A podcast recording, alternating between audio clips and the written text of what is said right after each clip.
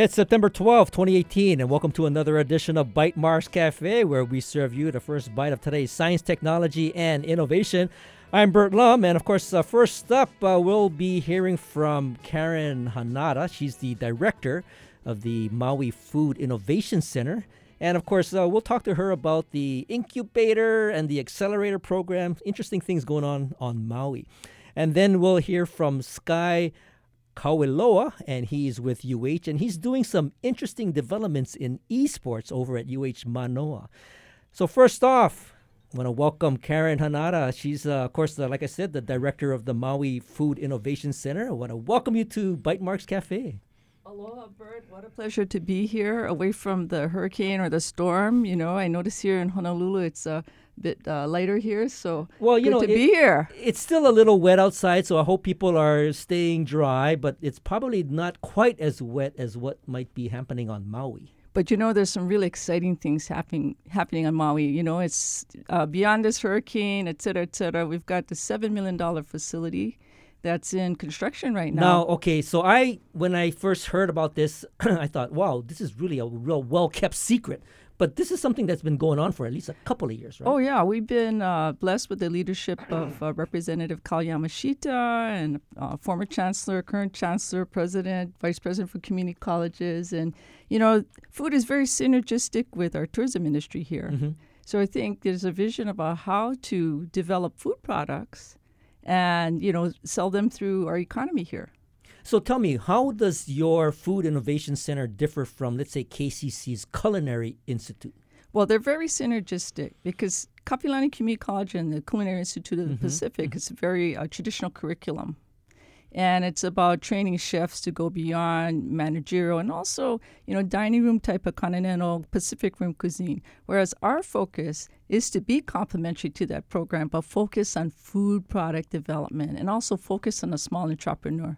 And and so in terms of the uh, the people and companies that have gone through the program, this is what your second cohort or how many cohorts? No, we're on had? cohort number five. five. See, Five. What a well kept secret. Yeah. So give me some examples of some of the companies that have come out of this. Well, we've got Maui Manjukis, we've got uh, Waikapu Pickles, we've got Maui Cookie Lady, we've got Donut Dynamite. Uh, you know, you just visit our website and you can take a look at you know a long list of you know our graduates, et cetera. Mm-hmm. And uh, you know, again, our focus is the entrepreneur Mm-hmm. and putting them to through an entrepreneurship business incubation curriculum, and then moving them, scaling them. So.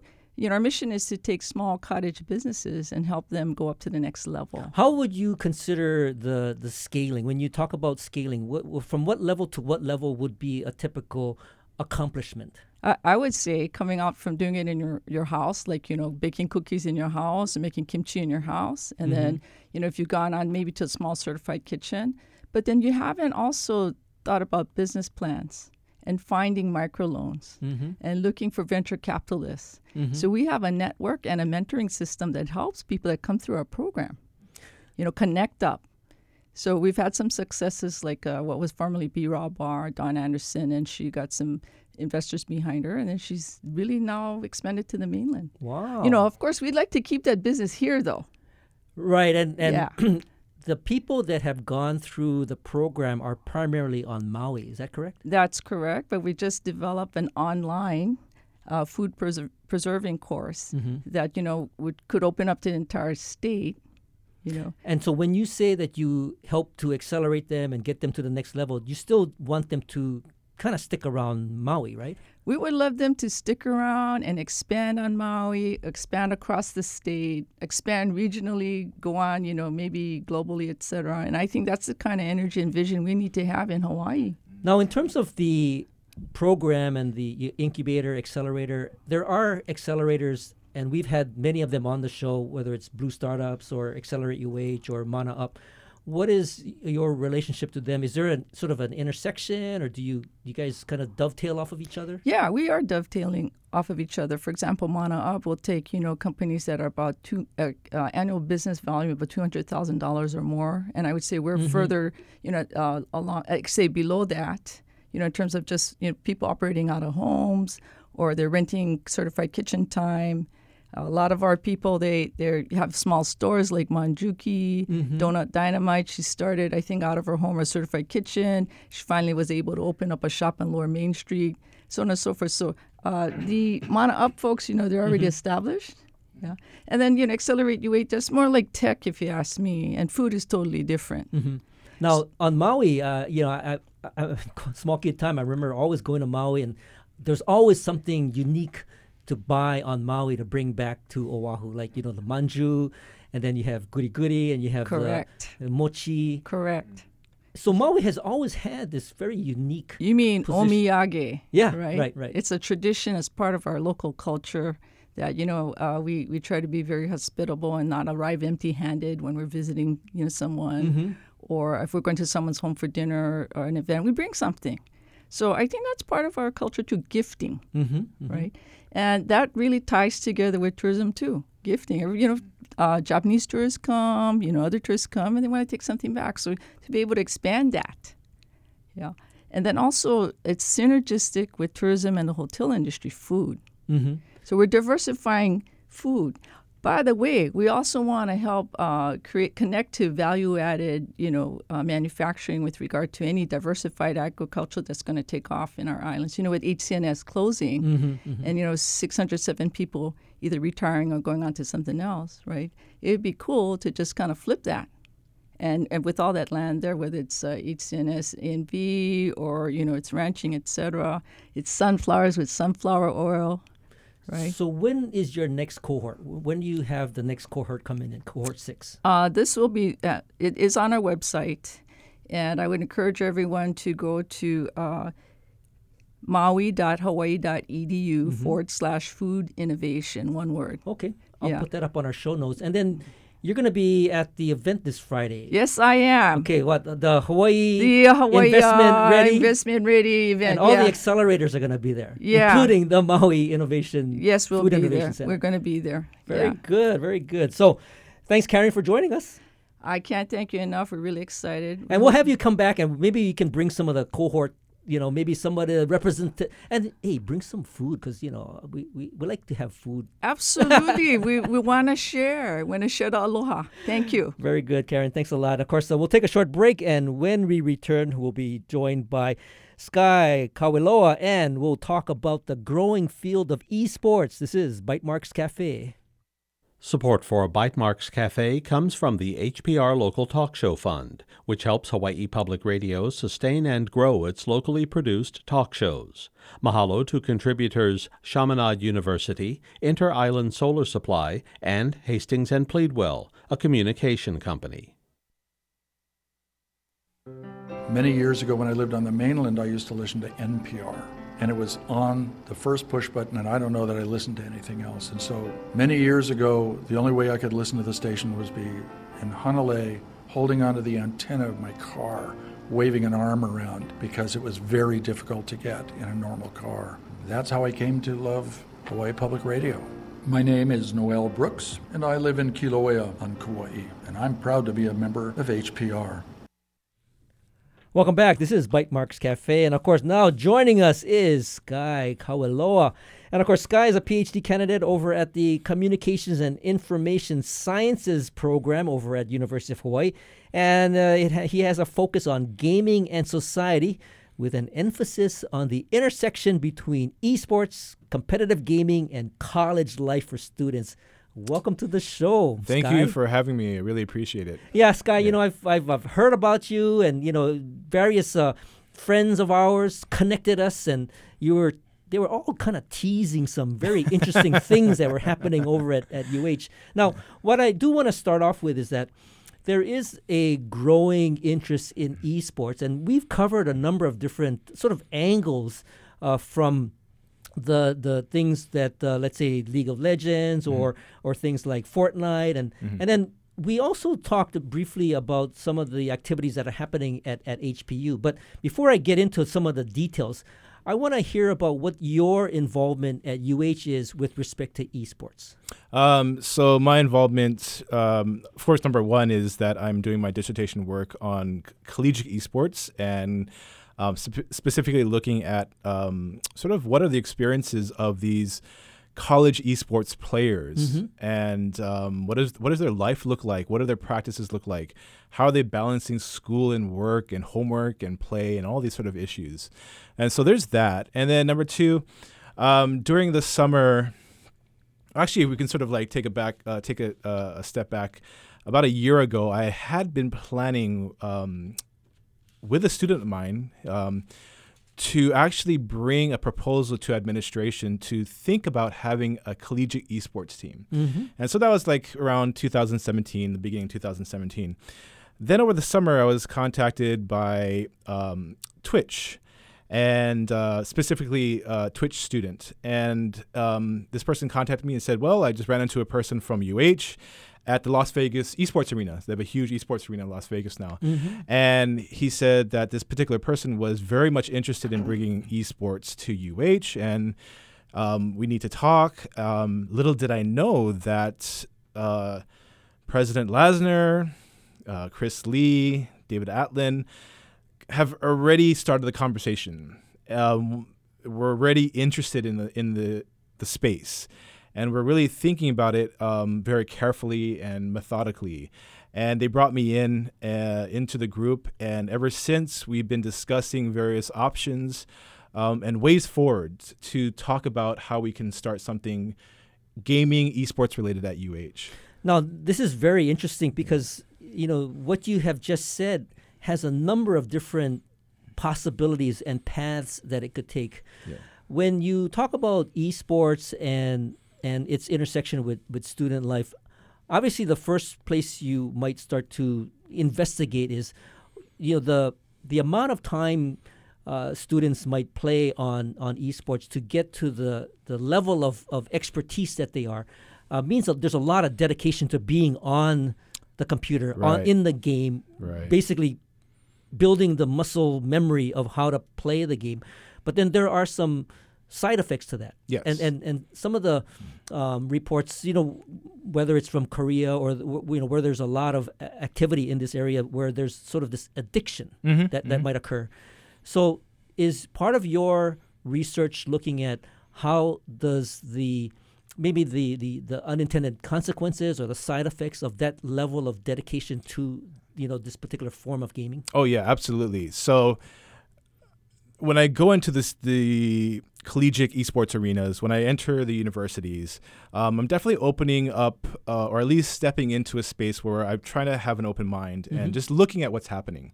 And the first thing that I do notice is that number one, these kids identify strongly with their identity as gamers. So there's there's this whole thing about collegiate esports where we want to talk about the gamers as athletes and the, the word athlete is, is kind of like used often to kind of i think in many ways it's to justify the investments in the space and it's a way to talk about college esports as if we were talking about sports which is perfect, perfectly fine um, but at the same time one thing that is apparent when, when i do talk with some of the students is that um, maybe the term athlete is not completely uh, accurate.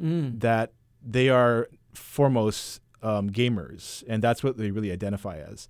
And so that is something that I, I, have kind of sort of noticed. But then when I do kind of push and observe and kind of prod, um, like I said before, they definitely are. There are definitely a lot of benefits to at least acknowledging and starting to validate this group of students on campuses. They have tr- traditionally never been acknowledged as if you were to acknowledge someone on the soccer team, someone on the baseball team, someone on the football team. Traditional sports has always kind of taken that that space. Um, s- once you do that, though, and when I'm looking at these college esports players, yeah, there's there are issues as well. There are issues. Number one is the idea is that they have to balance their life as extremely competitive players as well as students. And so um, my research right now is looking at um, University of California Irvine. I look at their their Overwatch team and their League of Legends team, and I've um, done um, my first kind of phase of data collection over the summer. I'm going to be going back there in October to do my second phase of data collection. Um, and yes, these students are grappling with issues of number one, depending on what they see about, like what what do they see themselves in the future? Like, how do they see themselves? Do they see themselves as, professionals? Because certainly some players are using the collegiate esports experience and basically the, the, the team experience as a stepping stone to the professional side. Or are the students uh, or you know, are some of the students looking at this as just an experience that they're having in college and that it will not have anything to do with them after. Mm-hmm. So depending on some of those kind of questions, it will you will see how far are these uh, these gamers willing to kind of jeopardize in some ways their grades. So it's not un- it's not uncommon for some students to skip mm-hmm. a couple mm-hmm. of homework assignments, not study for a midterm if there's a world championship coming up. Um, that's again not uncommon. Are you thinking, you know, and in terms of some of the other uh, folks that you mentioned, whether it's Lassner or Chris Lee, mm.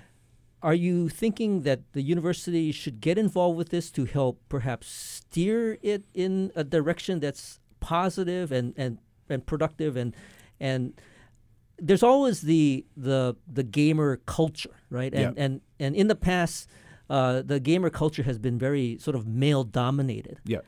And there's always been sort of this uh, almost hostile environment for, for women. Yep. So is that something also that you want to help, you know, sort of nip at the bud before it gets really out of hand? Oh yes, definitely. I think that is absolutely necessary. My time spent at UCI, um, like I said before, it's an amazing program. They're doing amazing things. But like any other sort of competitive environment, um, there are structural inequalities to it. And um, one of those inequalities is that females are not taking part in it. Females are not part of the scene, at least in the competitive side of it. Um, and that's been a big sort of like problem with the gaming community overall. It's not just unique to coll- collegiate esports, but in general, the gaming community has had that problem. So, part of my role, at least that something that I would like to um, sort of guide the, the committee is to think about these issues before they get out of hand. Um, or to think about these issues before they spring up and they're sort of brushed aside. Mm-hmm. Um, because actually, the, these collegiate gamers need mentors. Um, they really need people to guide them. They are, they are kids. For, first and foremost, they are kids, often kids who don't know how to cook a meal by mm-hmm, themselves, mm-hmm. pay their bills. They're so heavily immersed and embedded in, in, the competitive scene that it's literally similar to just the, like guiding somebody for the first time through um, um, living outside of their house. Uh, so they do need mentors. They, they do need adults in the space, and that's kind of the role I, I hope that uh, um, we can find for, for these kids. Yeah. You know, Sky, you, you did mention also the the desire to perhaps uh, create a collegiate team, mm-hmm. and I, I do want to get into a little bit more detail on how you would sort of um, evolve from you know the, the course that you're teaching as well as nurturing this community to actually developing a, a, a team that could get together and actually compete. I want to hold that thought. We'll be right back after this short break to continue our conversation with Sky Kaweloa. And of course, we're, you're listening to Bite Marks Cafe.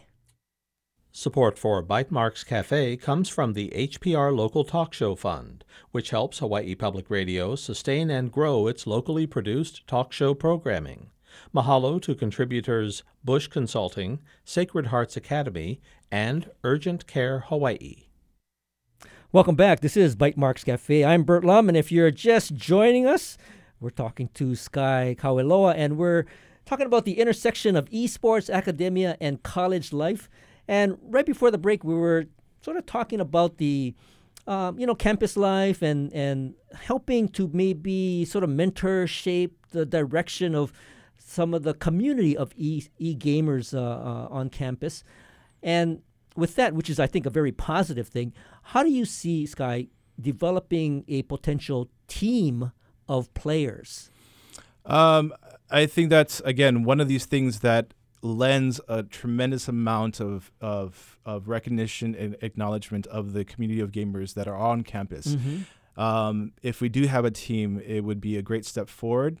Um, I would love to see a team that represents um, both the the traditional games that we see now that are very popular, League of Legends, Um, even a Dota two t- Dota two team, which you know Dota that, that tends to have a, a, a, steeper learning curve, but still it's a great community.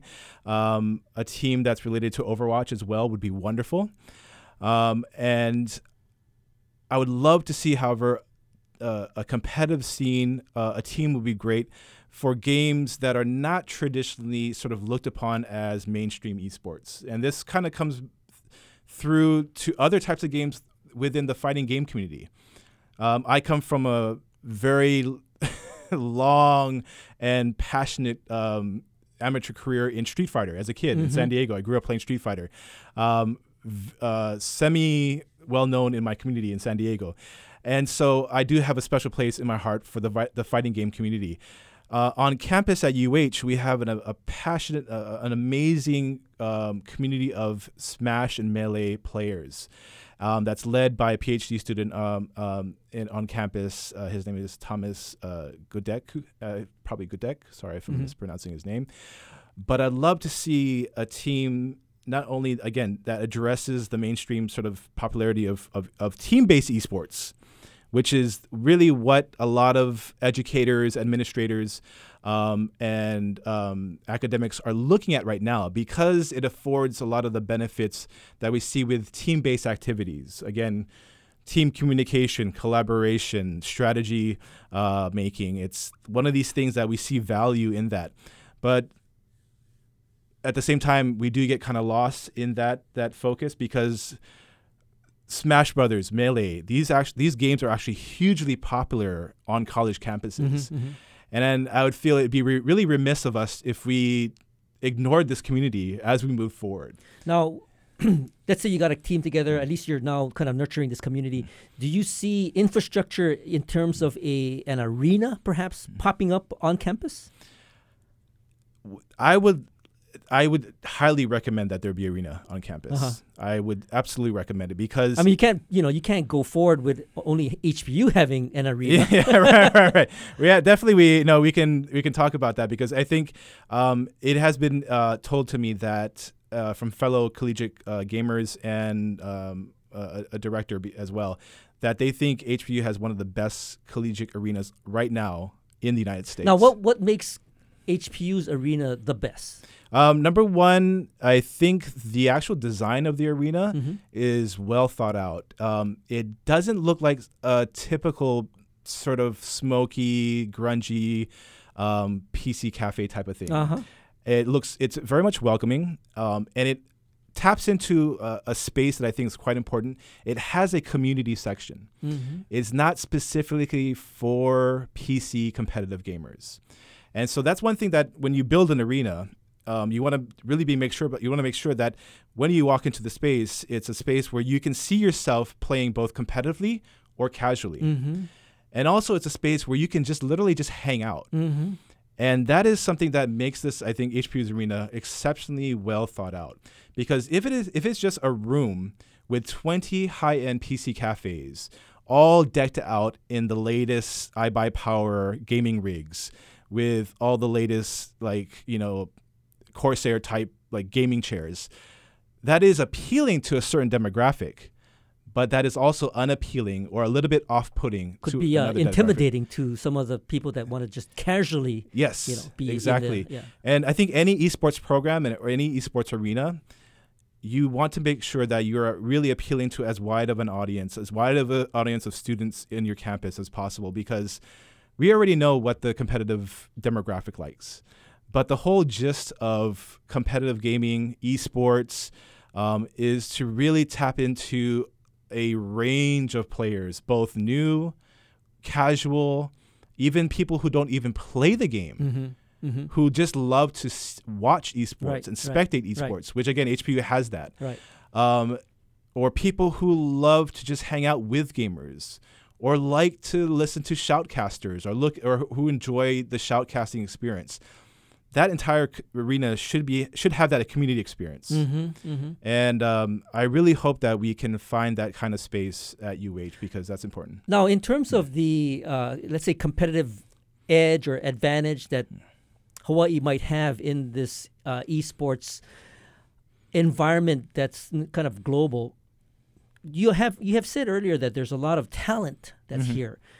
From a from a uh, infrastructure standpoint, from a connectivity standpoint, does Hawaii, you know, being that it's in the middle of Pacific, have a inherent disadvantage in in perhaps participating in esports competitions? Yes, so definitely yes. Um, we are situated uh, in the middle of the Pacific. Um, by sheer physics, we are going to have latency issues. Um, Riot Games moved their server, their League of Legends server, from Portland uh, in 2015 to Chicago. Um, I was able to go to RMU, Robert Morris University, when they made that move. Um, when I did my, my first research paper, I looked at these players and I visited their campus, and I could just see and, and, and kind of just hear the giddiness of how smooth their experience was. So that move represented a big hit to Hawaii gamers. So before the move, the server move from Portland to Chicago, you had gamers in Hawaii, you know, hitting roughly 80 milliseconds of ping, give or take 10, 20 milliseconds. That is not ideal. Um, it's slightly tolerable, um, and you can play with that. However, once the, sh- the server moved from um, Portland to Chicago, that bumped up ping from 150, 180, or up to 200 milliseconds per, uh, uh, of play, of latency. Right.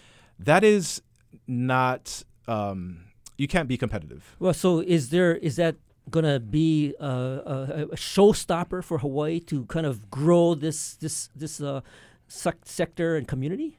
I mean, I, I hope there's an answer that that is more positive, right? no, I think no, I, I, I think that there are a number of avenues or a number of ways in which we can promote the competitive esports scene in Hawaii um, with the current um, limitations.